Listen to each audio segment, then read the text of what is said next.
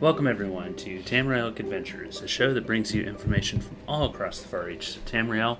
I'm your host, of course, Eric, aka Sulior, and today we are finally going to start the series on the Daedric princes. So, yeah, that has been a long time coming. I know people have been hyped for it, and we are finally here. So, we kind of took a little bit of a detour to talk about the Aedra, well, not, not so much the Aedra, that was part of the plan to begin with, but to talk about the Tribunal, or Tribunal, however you want to pronounce it. So, but we are finally here.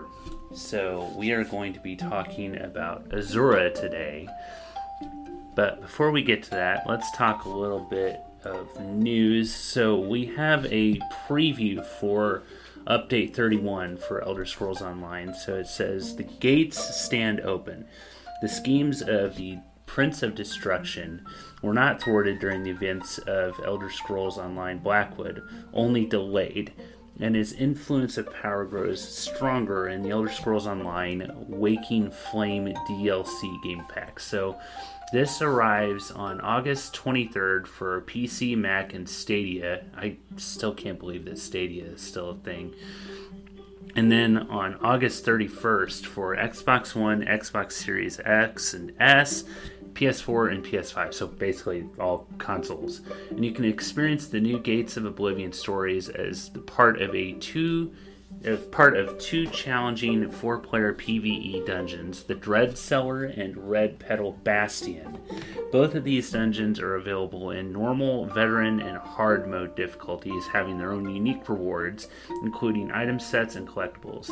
They expand upon the larger Gates of Oblivion narrative and begin the Flames of Ambition DLC that began with the Flames of Ambition DLC in February and continues throughout the rest of 2021. So upon launch, Waking Flame will be available for purchase with crowns, you know, through the Crown Store un- or unlocked as part of the ESO Plus membership. So there's a little bit about these two dungeons here. So there's the Dread Cellar, formerly a clandestine prison for the Emperor, Empire's most dangerous foes, discontents, radicals, and the Dread Cell has begun radiating mysterious magical energies, prompting the investigation by the Imperial Legion's battle mages. Beware the monsters that now stalk the Dread Cellar. In this new dungeon, you must team up with Lucilla Caprina, Caprenia a battle mage in training, and her master Martus Tullius to investigate the once feared prison and uncover the origins of the Daedric cultists and monsters that now inhabit it. So that is the Dread Cellar. Now, the Red Petal Bastion says once the Order of Noble Knights, uh, the Red, uh, sorry, once the Order of Noble Knights of the Silver Rose dedicated itself to protecting Tamriel from the Daedric threat, but recently warriors of the Red Petal Bastion have begun to pillage nearby temples, stealing away their holy relics. So you uncover the evil that has befallen the Knights of the Silver Rose. At the doors to the Red Petal Bastion dungeon, a devotee of Azura needs your help to reclaim the reclaim his shrine's stolen artifacts from this once honorable order and discover the temple secrets behind their ignoble fall to darkness and subsequent hoarding of Tamriel's relics. So, also uh, with update 31, the update the t- uh, 31 base game patch is free to update. Of course, yeah, the patch is free. So this patch includes a host of bug fixes, quality of life performance improvements, such as reply function for in-game mail, and new houses, furnishings, and house gates in the in-game store. Ooh, I am a house collector in this game, so I can always do with more houses and furnishings. So I don't really furnish my houses, but I definitely like to collect houses. I'll talk about that in a minute here. So you can watch the live preview of this. So we will be sharing more about these new dungeons and changes in the coming months, but you can get the first look at the new Dungeon DLC right now by checking out our most recent ESO live stream. So this this is all coming from the Elder Scrolls Online website, I should say. I'm going to post the link for that in the show notes. So they said that um, the tour was led by Encounters lead Mike Finnegan. So yeah, you can definitely you can check that out now. And I want to say I think I saw this on their website that this is live in the uh, player test servers. So if you are a part of the PTS team, you can check it out now. So also in the news, uh, Deathloop. Um, there's free in-game items that you can go ahead and pre-order. You can get by subscribing to their um, their uh, website. So you can go to deathloop.com or you can go to the Bethesda.net website and you can create an account and you can sign up um, for all of this.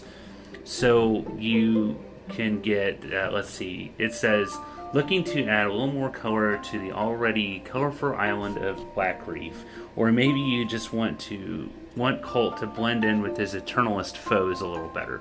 You can join the Arcane Outsiders group and receive the Eternalist Colt skin, as well as a unique weapon and the Ever After Star- Strelak?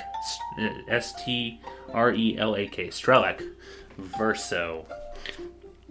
Or maybe you just want Colt to blend in with the Eternalist foes a little better. So, okay, yeah, I already said that. So, um, yeah, you get all these skins.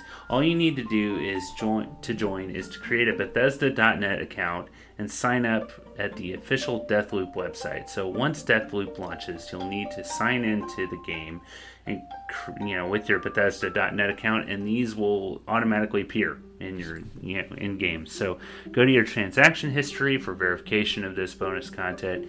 Get a closer look at both of the free items and the video. Okay, so I'm gonna post the link for this in the show notes also because it has a video that you can look and see these skins. So this game is still set to launch on September 14th of 2021 this year and it's exclusive on PS5 and it will uh, PC and PS5. So if you are lucky enough to have the PS5 or a PC that's good enough to play it, you are in luck. Um, other news um, Ghostwire Tokyo has been delayed until early 2022. So they're basically saying that it, they're taking their time on the game, um, and it's been a little challenging due to the restrictions that COVID 19 has presented the team. So they just want to get the best game possible out. So I can applaud that. Uh, we've seen what happens when games get ru- uh, rushed and um, released in a unready state or in an unready state, and I applaud the team for doing what they can to prevent that from happening with this game. So, props to you guys. Um, so, thank you. It's it's frustrating when games continually continuously get delayed, but I'd rather that than a half baked game. So, anyway, let's get on uh, with uh, my gameplay. So I have played ESO. Uh, I've been playing some ESO. Not a ton, not like I, I was before. I've, I've still been playing. I've been doing some um, Three Banners War quests. I am part of the Ebonheart Pact, so I've been doing some of those. I finished everything in Stone Falls. So everything in Davon's Watch and some other surrounding areas, and I'm now in Deshaan, and I've been going about the Malborn. Not, I think it's the Malborn. Malborn disease. So there's a disease that's basically turning people into zombies that you have to battle. And so I've been doing that, and I've also been doing some more of the main quest. So I have rescued Sai Sahan from Coldharbour. Cold Harbor. So we're now about to go get the Amulet of Kings from Hammerfell, from a hidden part in Hammerfell. So that that's been cool. Um, my crafting, I've been mainly focusing on crafting a lot. So one of my fellow Hive members, I I blanking on his name. I apologize. His name starts with a D. I was struggling with keeping up with crafting materials. Um, so I, I had my crafting skills are getting close to level 50. I think all of my the main ones like um, the blacksmithing and the clothing and woodworking, those are all in the 40s. So I used skill points to get up to um, certain level. But the problem was was that I didn't have the materials available like stored up. So you know how you'll go around and you'll collect these crafting materials but they'll keep giving you stuff for the next level? Uh, yeah that's the problem that i was running into is that i was getting a lot of stuff for the next level but not the level that i was at. So like even with jewelry i was getting a lot of electrum and not so much pewter. And so I was getting a lot of like say void flower and um, instead of silver uh, silver weed, or I was getting nightwood as opposed to mahogany. So thankfully, doing the uh, main quest stories and the other like the uh, Ebonheart Pact stories, I was getting skill points.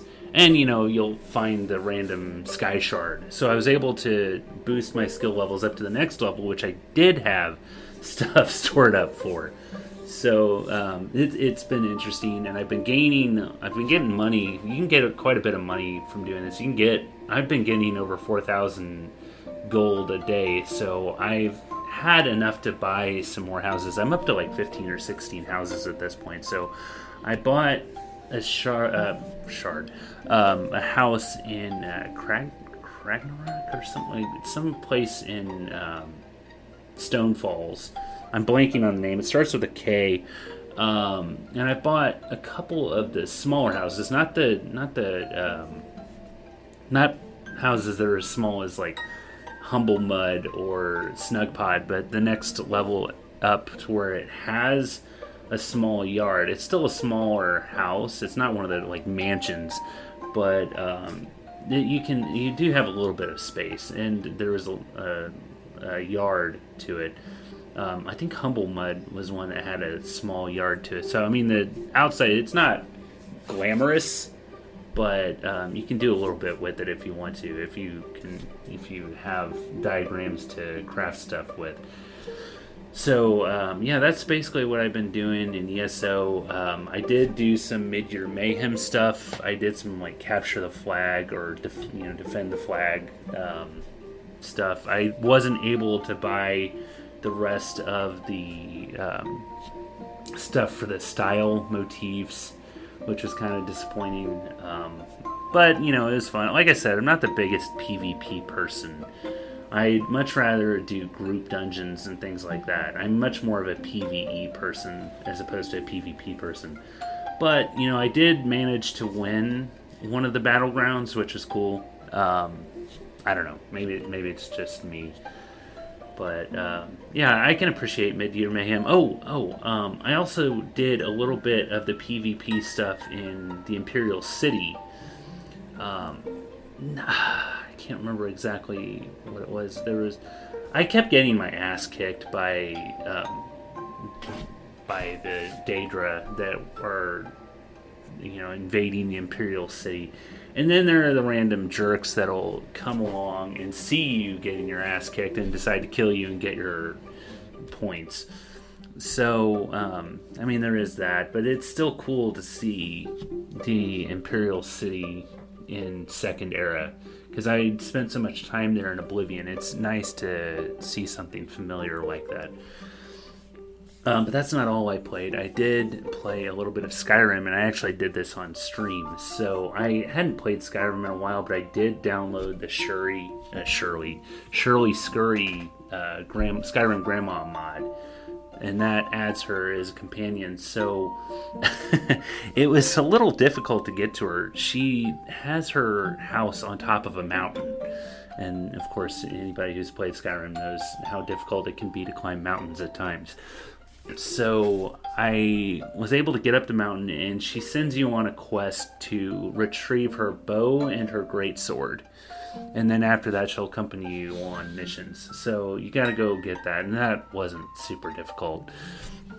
But the other thing that I did was I played the DL or not DLC, but the mod, um, the Forgotten City. This is one that I played on PC years ago, and I remembered it being really interesting. So basically, what happens is it's somebody that triggers a curse that wiped out the dwarves. Now, keep in mind, nobody really knows what happened to the dwarves the only thing that we know is that they were here one minute and they were gone the next.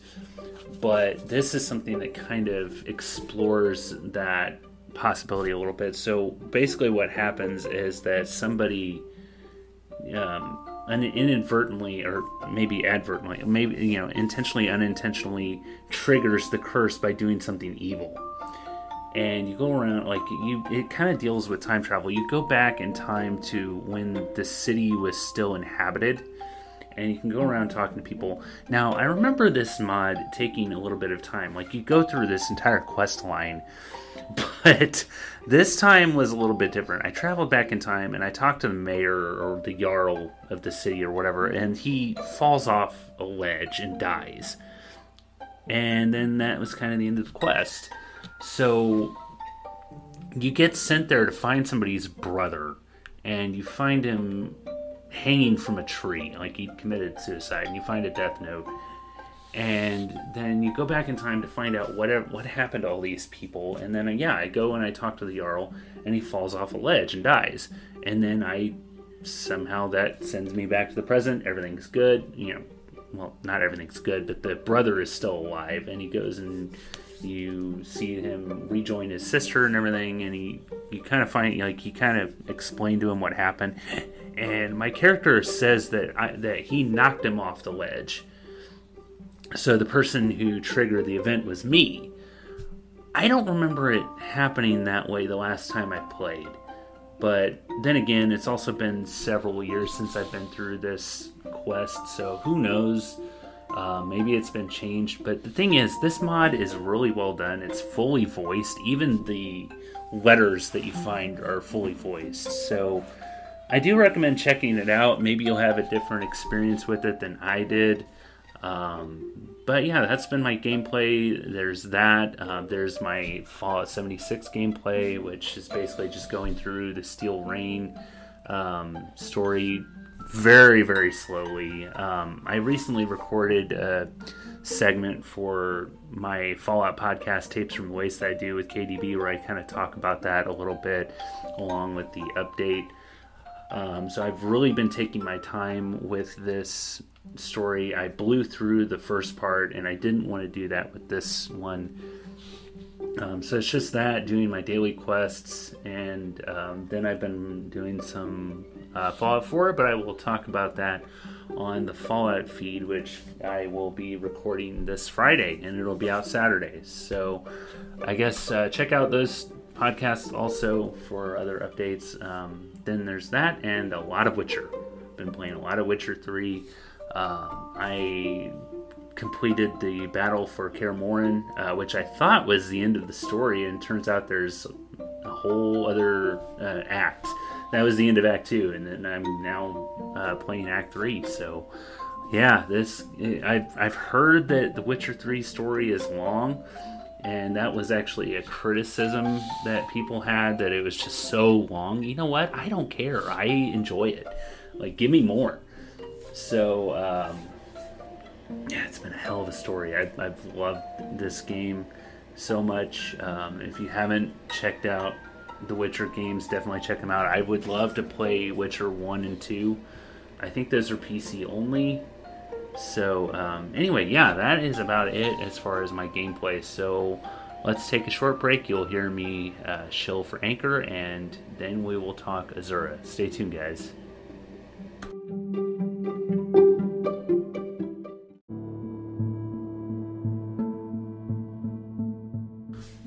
Guys, welcome back. And so today we are going to be talking about Azura. So, Azura is the Daedric prince of Dawn and Dusk, and it's also known as Azura of the Crimson Gate, the Mother Soul, Moon Shadow, Mother of the Rose, Queen of the Night Sky, and the Rim of All Holes. That last one is kind of interesting. Uh, the Cosmic Severer, and also called Azura with an H at the end by the Khajiit. So, Azura is a Daedric's prince whose sphere is dawn and dusk. The magic the magic in between realms of twilight, as well as the mystery and magic, fate and prophecy, and vanity and egotism. Azura is one of the few Daedra who maintains the appearance of being good by all mortal standards, and reportedly feels more concern for the well being of her mortal subjects than other Daedra princes. It is said that she wants their love above all else, and for her worshippers to love themselves. It pains her when they do not. This attitude leads to extremely devoted following. She is also one of the few Daedra that constantly maintains a female appearance.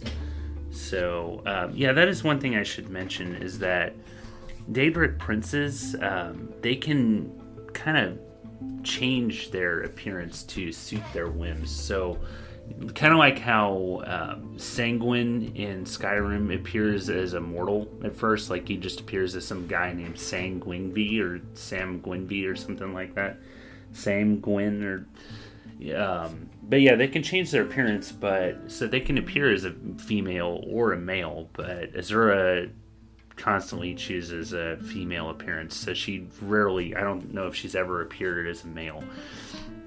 But she is also perceived as a female constantly, so people always refer to Azura as a she, typically.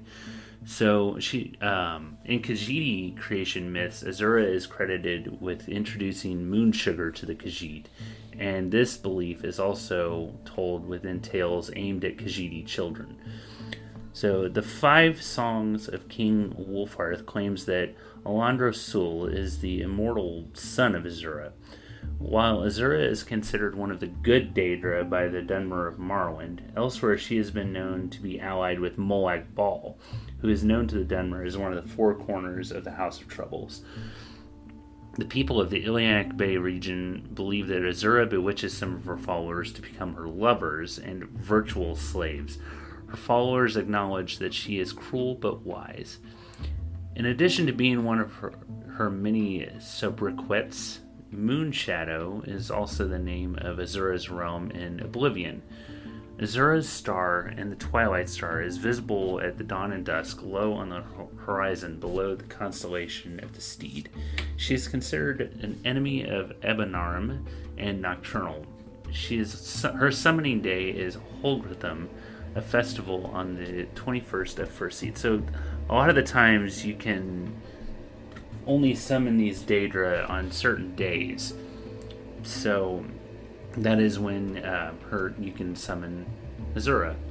So I mentioned earlier Alandro Sul. I'd like to uh, talk about Alandro Sul a little bit here. So Alandro Sul was the shield companion of Nerevar during the War of the First Council. It is said that he is the immortal son of Azura. According to the ancient Nordic account in the Battle of Red Mountain, he wore the Wraith mail during the battle and fought the Ash King Wulfharth. He deferred, defeated Wulfharth but was struck blind during the fight. After the battle, he lived with the Ashlanders and is credited with spreading the belief that among them that the tribunal murdered Nerevar. So it's said that he is immortal, but I don't see any instance of him being in the game Morrowind. You would think that he would be, and you can find him in the uh, game with the Ashlanders. Uh, correct me if I'm wrong, but I'm not finding any um, you know, screenshots of him in the game Morrowind. Now, it looks like there are mods that you can get on the Nexus that have to do with him, but I am not finding him in the game. You would think he would be, but I guess that's not the case. So let's talk about the uh, House of Troubles. So I mentioned the House of Troubles earlier, and that is the name that is given to four of the Daedric princes that the Dunmer people see as bad Daedra.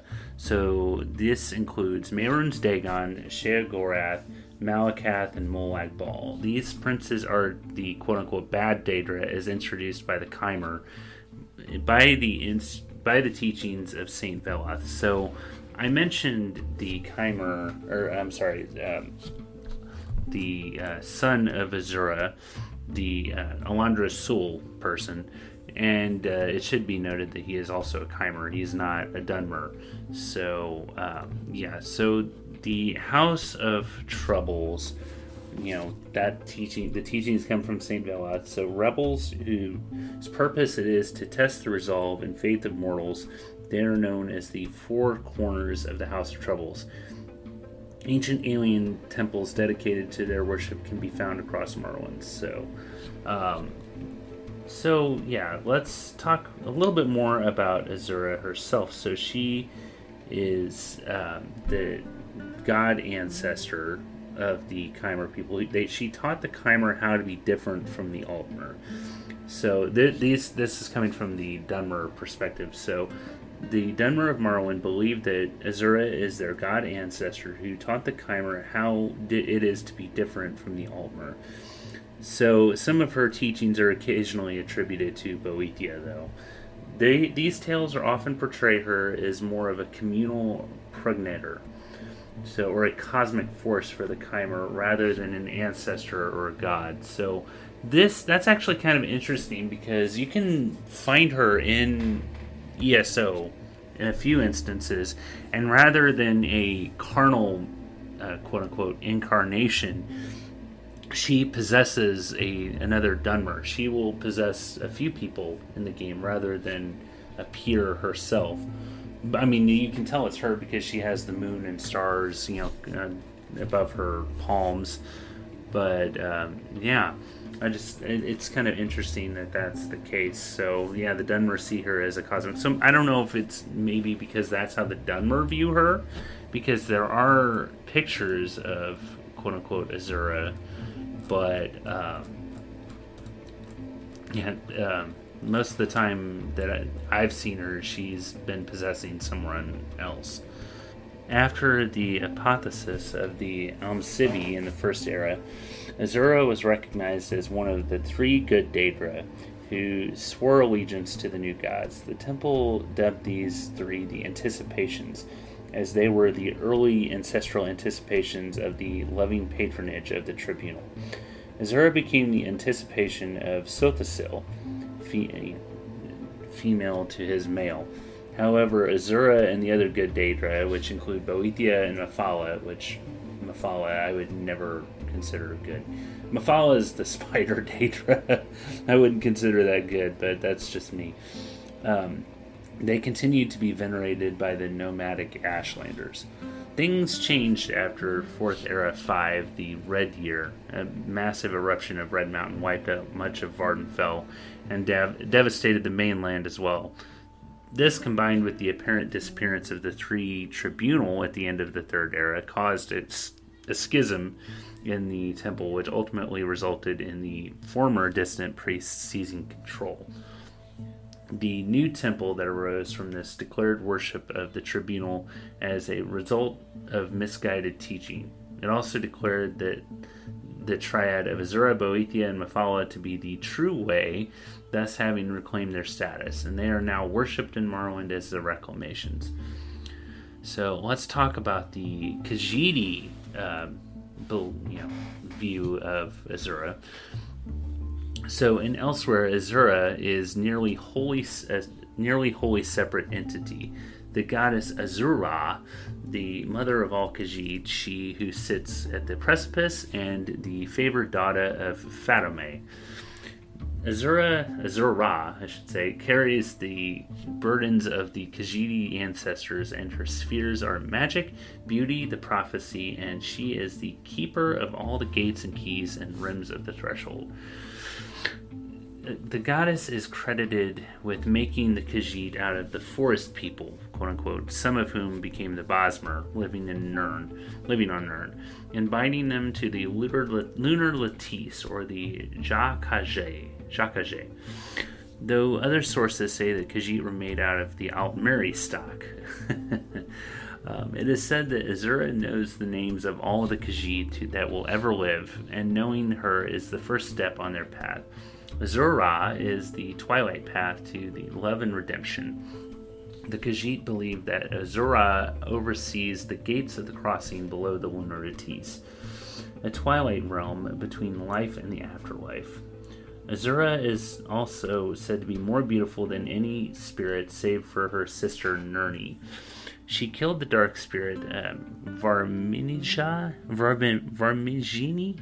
I, I don't know. Varmigina? Varmigina. Um, or no, that's actually two eyes. Varmina. I'll just say Varmina. In the underworld, which is why Varmina haunts the dreams of the Khajiit. Some say that she often walks the halls of Hermorah's library, sharing his in his knowledge. Khenarthi is Azura's messenger and ferries the dead Khajiit souls for to her for judgment. Azura attends the lanterns lit by Khenarthi in the eyes of Jone and Jode, their stillborn brothers, where they burn now. The Khajiit story describes her Khajiit form as lithe, the, with eyes that shined in, like the moon's, and wearing a silken dress of purple and gold when colored. So we talked about the Khajiit. Now let's talk about Azura and Lorkhaj. So um, this kind of has to do. It looks like it. Well, we'll, we'll just get into it here. Sometime later, Nirni needed a place to bear children. Lorkhaj tricked his siblings into creating the world to satisfy her desire, and many of Fadomai's children died in its creation. The survivors killed Lorkhaj and tore out his heart. Or so they believed, for the great darkness in his blood filled the hole where his heart had been. He sought out Azuraj for, Azura for help. Meanwhile, Azura remained within the great darkness, mourning Fadomai's death. In time, the light from her tears and the lunar lattice dispersed the darkness, and she found herself in a place of moonlight and shadow. Azura then tried to return to her mother's side, but her tears had filled. Uh, sorry, her tears had created the great sea, and beyond it stood back, stood a black gate that opened into darkness. There t- stood, sorry, and there stood Lorkhaj, his chest gaping, a shadow, a shadowy imitation of his heart beating steadily, dripping black blood. But Azura knew that the names of all the spirits, and so she recognized the great darkness for what it was.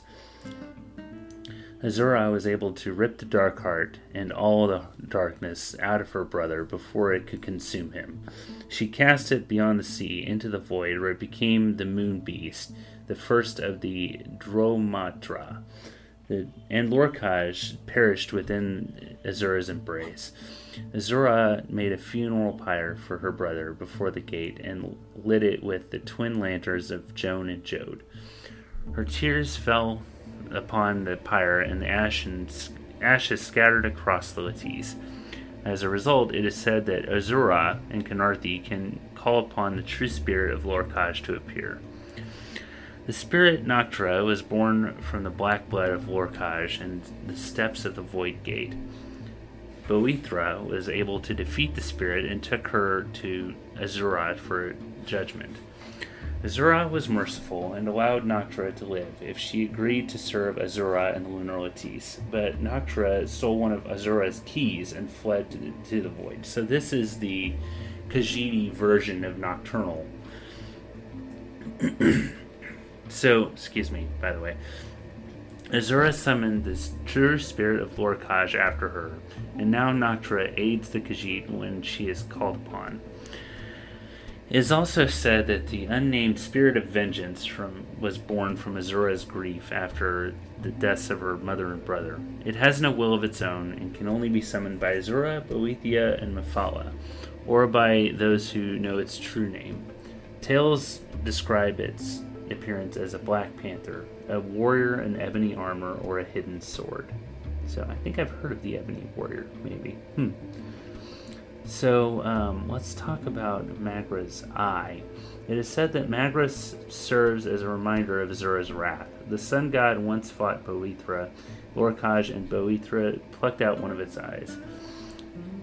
Half blinded, Magrus fell into the moon shadow, where Azura judged him too fearfully to rule a sphere. Sorry, too fearful to rule a sphere, and tore out his other eye, though other stories say he gave Azura the eye willingly. Azura took the eye and fashioned it into the Aether Prism, a stone that reflects the um, Verulan's Gate and opens from dawn to dusk. So, so that is a lot of mythology about Azura. But let's talk about other things that we do know about Azura. So, Azura's realm of oblivion is Moon Shadow.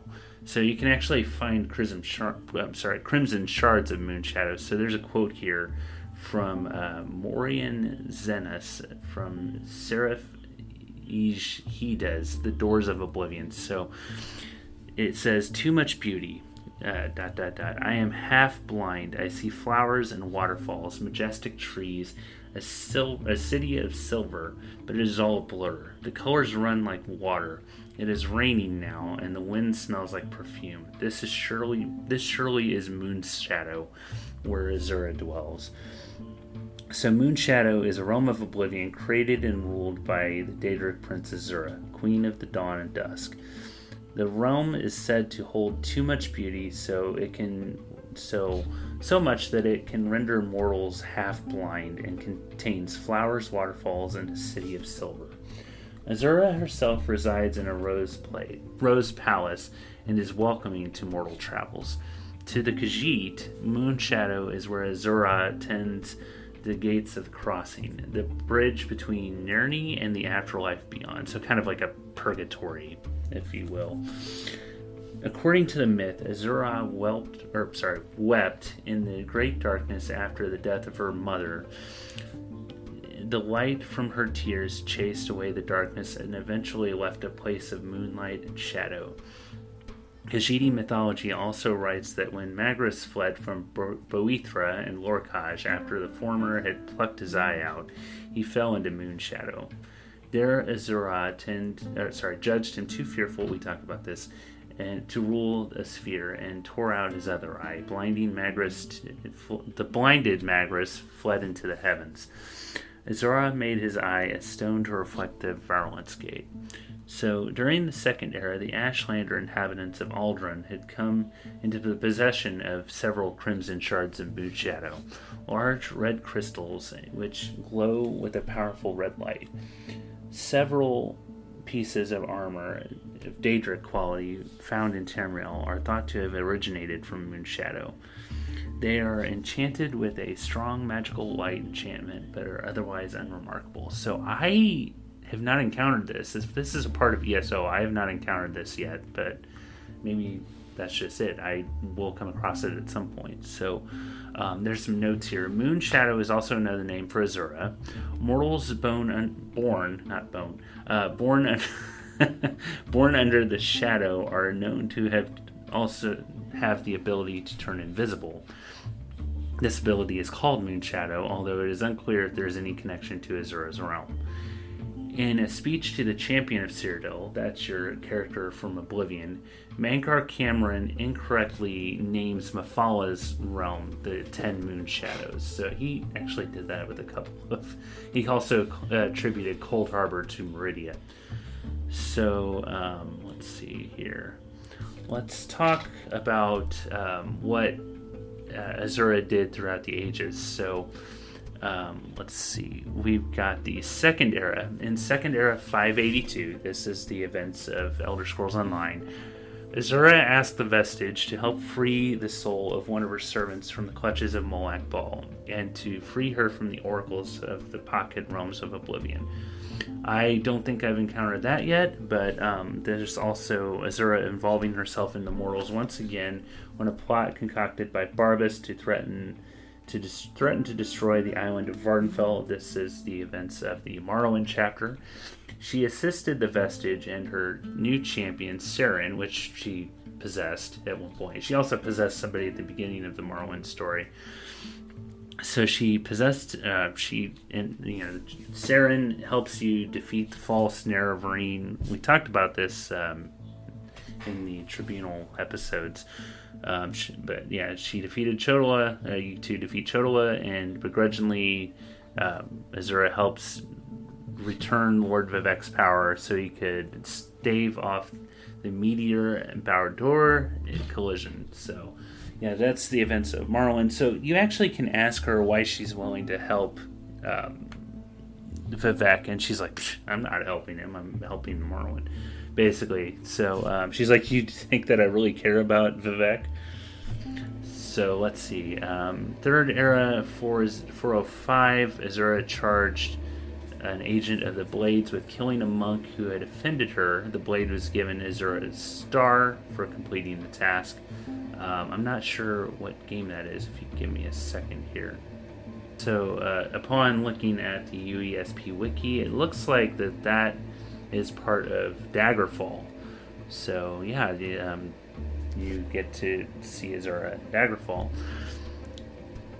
So in fourth, I'm sorry, third era 427, Azura takes notice of a prisoner sent from the Imperial City to Morrowind in hopes of being the prophesized hero, the Nerevarine, the reclamation, I'm sorry, the reincarnation of Azura's first era champion, Lord Indoril Nerevar. She helped the guide, helped guide the prisoner into fulfilling the prophecy, becoming the Nerevarine, and freeing Morrowind from the threat of Dagoth Ur. The Nerevarine was also given Azura Star as a reward for helping her win a bet against Sheogorath. so um, I do remember encountering Azura in Morrowind. Um, she actually takes the form of a Dunmer, but um, I don't remember helping her with a bet against Sheogorath. But then again, I haven't done many of the Daedric quests in Morrowind. That's something I'm going to have to check out. So in Third Era 433, this is the events of Oblivion. Um, the champion of Cyrodiil received the star for putting down some of Azura's worshippers who had inadvertently been turned into vampires while in her service. So if you play through the main quest of Oblivion, eventually Martin Septim asks you to retrieve a Daedric artifact because you need the blood of a Daedra to make the portal to Mankar Camoran's paradise. So the standard quest that pops up when he assigns this to you is getting Azura's star. I mean, you can give him any of the Daedric artifacts. He just needs the blood of a Daedra, and that's just the one that he gives it. It uh, pops up, but I usually give him something different because Azura Star, which I'll talk about here in a minute, is a uh, soul gem that um, never breaks. So usually when you use a soul gem, it becomes it gets destroyed, but that's not the case with Azura Star. It's a rechargeable soul gem, and he talks about how if you do in fact give him Azura Star, he says it's a shame to destroy something so beautiful. It's even more beautiful than he'd ever than it was described to him. So, um, yeah, speaking of Azura's Star, in 4th Era 201, Azura's Star was in Skyrim in the hands of a dying mage. He had corrupted the artifact, allowing it to trap black soul gems and placing his own inside it. So, I should mention that um, previously Azura's Star would only, you know, hold white souls. So, white souls are souls of non sentient creatures. So, black souls are souls of sentient creatures. So, previously, it would only accept white souls.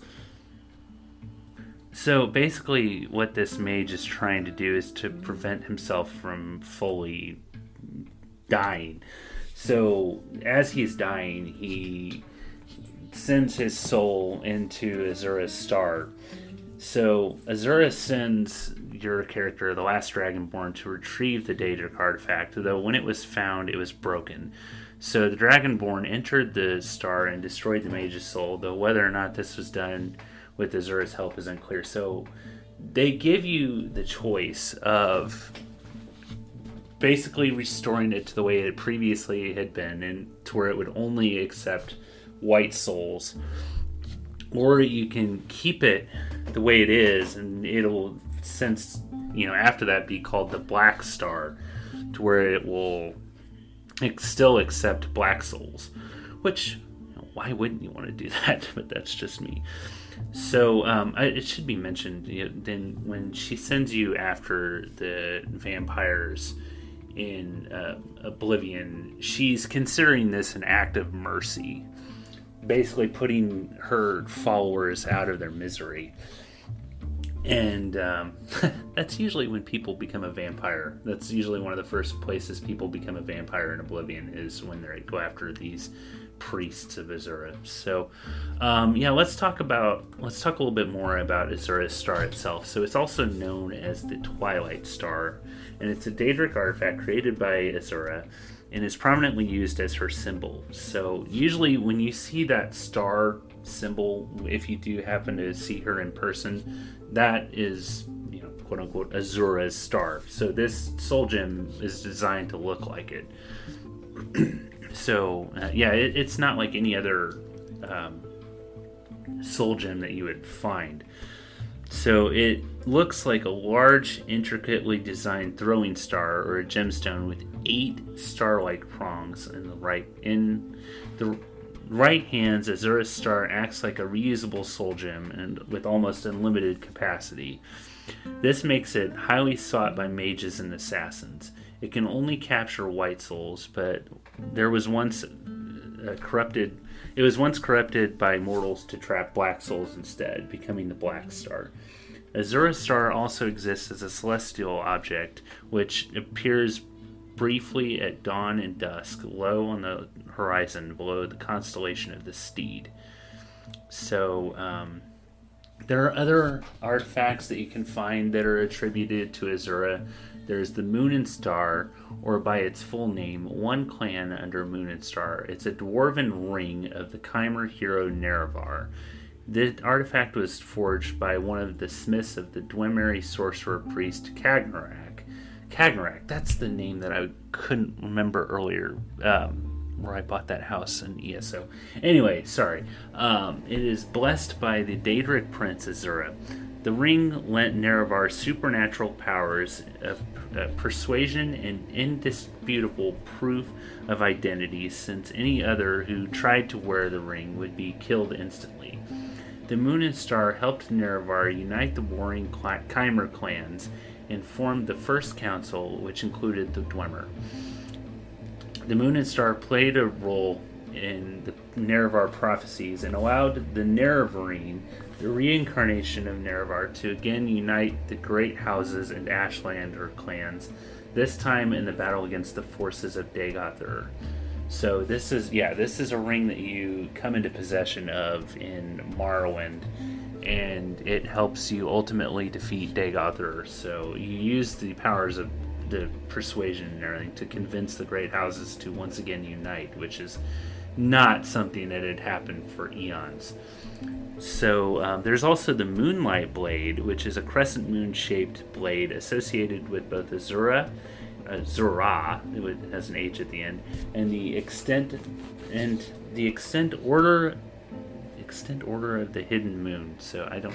That, anyway, I'm not going to question that wording, but whatever. Um, this ancient Khajiit order is said to have been gifted the blade by the mother goddess herself, who plucked the blade off her own moon staff to be used as a weapon. I've never seen Azura with a staff, but we'll go with that. The Order were charged to guide, protect, and redeem the people's souls, both pure and corrupted by Nemeria. Nemeria, I think is how you pronounce that. Nemira, Nemira. That sounds more accurate. The Moonlight Blade was considered a sacred tool for this duty. While on its own, the blade is a deadly weapon against the Dro-m'Athra. In the hands of those who knew the Order's secrets, the blade could cut through liminal, bar- liminal barriers, both the mundane and those between worlds. So, also, we've got the Ring of Azura. The ring was bestowed to the Nerevarine in 3rd Era 427 upon killing Dagoth Ur. It possessed few magical, a few magical enchantments. So, yeah, this, um, I do remember, that's, yeah, after you're leaving the mountain, the Red Mountain, you actually encounter Azura in person, and she gives this to you. So uh, finally, we've got the skeleton key. So it's also known as the skeleton's key. it is a Daedric artifact of the Prince Nocturnal. So yeah, usually the skeleton key is associated with Nocturnal, but um, Khajiit myths also attribute this to Azura.